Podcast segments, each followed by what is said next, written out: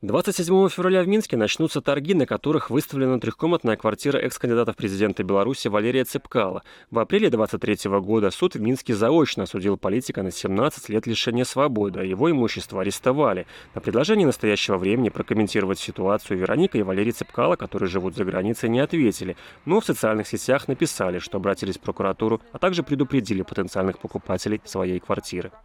Я обращаюсь к людям, которые захотят приобрести нашу квартиру по заниженной цене.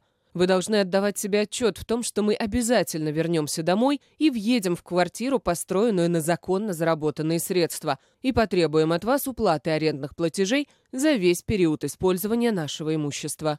Это далеко не первый пример конфискации имущества белорусских оппозиционеров. Минская квартира блогера Сергея Тихановского, осужденного почти на 20 лет лишения свободы, ушла с молотка еще летом прошлого года. Конфискацию и продажу недвижимости Светлана Тихановская назвала мародерством и бандитизмом. Вот во что превращаются политики, потерявшие легитимность. Ради выживания они идут на военные преступления, упекают невинных людей в тюрьмы, отправляют их детей в детдома, воруют имущество, громят дома.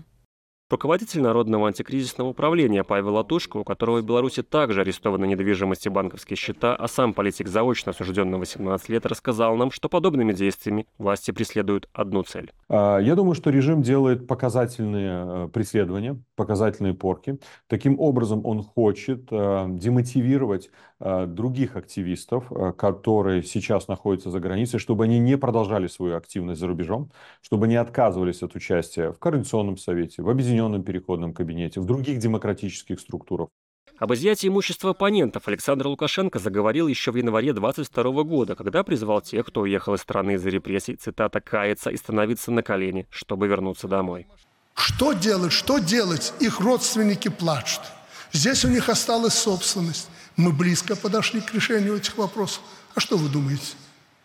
И штрафы, и конфискации имущества, не говоря уже о судах, задержаниях, обысках, судебных приговорах на долгие годы, административных приговорах. То есть власти применяют весь комплекс репрессий, ну, кроме расстрелов еще, для того, чтобы и запугать оппонентов, и нанести им как можно больше урон, и отпугнуть потенциальных протестующих в самой Беларуси.